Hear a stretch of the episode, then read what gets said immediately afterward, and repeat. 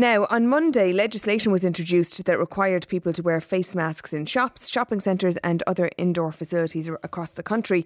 However, while most indoor facilities must adhere to these regulations, banks, post offices, and credit unions have been exempt. Now, while banks are encouraging customers to wear face masks on the premises, the exclusion from the legislation is causing a worry for the health and safety of staff members in the facilities. John O'Connell, who is General Secretary of the Financial Services Union, is here to discuss this further with me this morning. Um, John, do we know why this exclusion has been put in place? Why banks and other financial institutions don't have a mandatory face mask uh, rule under the legislation? Good morning, Sarah. No, we don't. Uh, uh, we don't understand why uh, an exclusion was made for uh, customers in banks, post offices, and credit unions.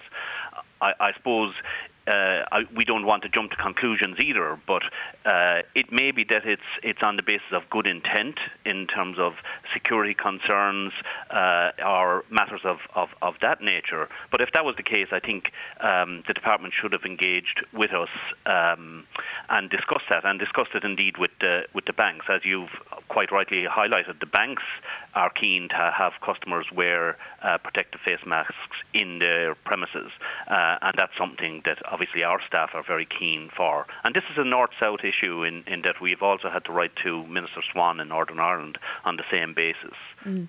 Um, we, we, did actually contact the Department of Health uh, just to see what the reasoning was behind this exclusion, and what they said in response was the main rationales for excluding these premises on both public health and security grounds.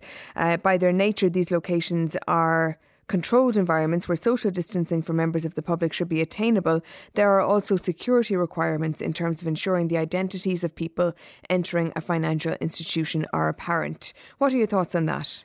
Yeah, I think we. I, I, think those issues can be addressed. I don't necessarily agree with the department if they visited a branch uh, in any of the locations in the country. Yes, there are people who are behind screens, but very much uh, also are members of, of our union and staff in the banks who are out front meeting customers, assisting them with lodgements into the digital machines and so forth that are, are more prevalent in branches now. So they have very close contact with, mm. with customers where they have to maybe help uh, um, uh, customer lodge money, um, show them how to work a machine and, and, and so forth. So they'll always try to adhere to social distancing, but that's not always possible when trying to assist somebody in distress.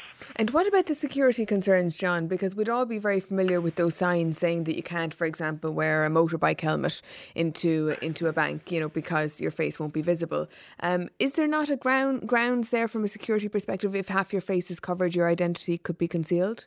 I, I wouldn't I wouldn't um, I wouldn't like to, to minimise the, the concerns, but I think if you if you look at it on a balanced basis in, in terms of the prevalence of, of security issues like that have been addressed along the way in, in terms of the double locked doors and things like that and, and, and so forth. So security concerns and security protection is much, much better in branches.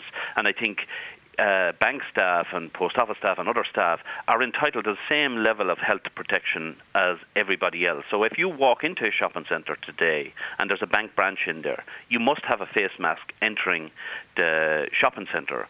But you're not obliged once you come into the bank branch to um, uh, to wear it. That starts to confuse people and blurs the lines and, and so forth. I think the security issues can be addressed. People can be asked, you know, if you have to uh, show ID, can you please remove your mask and show us, you know, and that we can match in terms of your passport or your driver's license or whatever has to be provided and so forth. And equally, entry and exit that could be could be addressed at that point.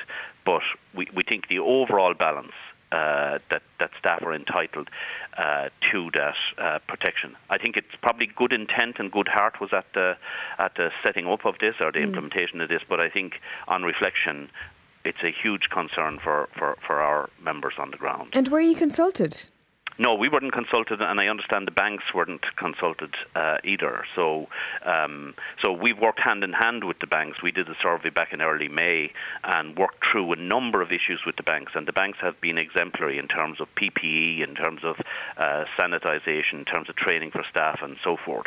Uh, so we're, we're at one on this, I believe. I don't speak for the banks, but I believe we're at one on this.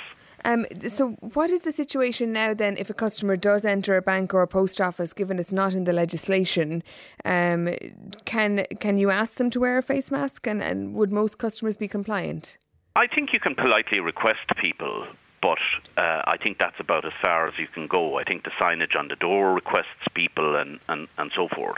But I think it's it's as I said, I think it's blurring the lines that, that you're confusing people in in, in, in terms of um, in terms of what's required. I think it would be very clear to, to people to say you must wear a mask, but you must adhere to security guidelines when requested, uh, and just do the reverse of what's being done at the at the moment. Mm. Yeah, and indeed, we did um, ask the Banking Payments Federation for a comment on this, um, and they have said that banks are asking customers to wear face coverings, observe social distancing at all times, follow the HSE advice, and ensure best practice when in a bank branch conducting business with bank staff. So, as you say, they've sort of they, they have taken their own route on this in terms of asking customers to wear face masks. Um, will you?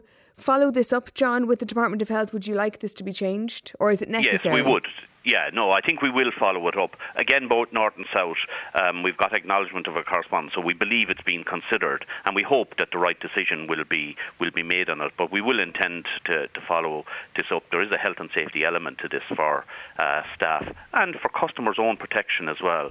A lot of people are very observant in terms of the, face masks, and, and, we're just saying that the same uh, obligation should be just placed on people when they're in banks and post offices and, and so forth. All right, John O'Connell, General Secretary of the Financial Services Union, thank you very much for joining us to discuss that this morning.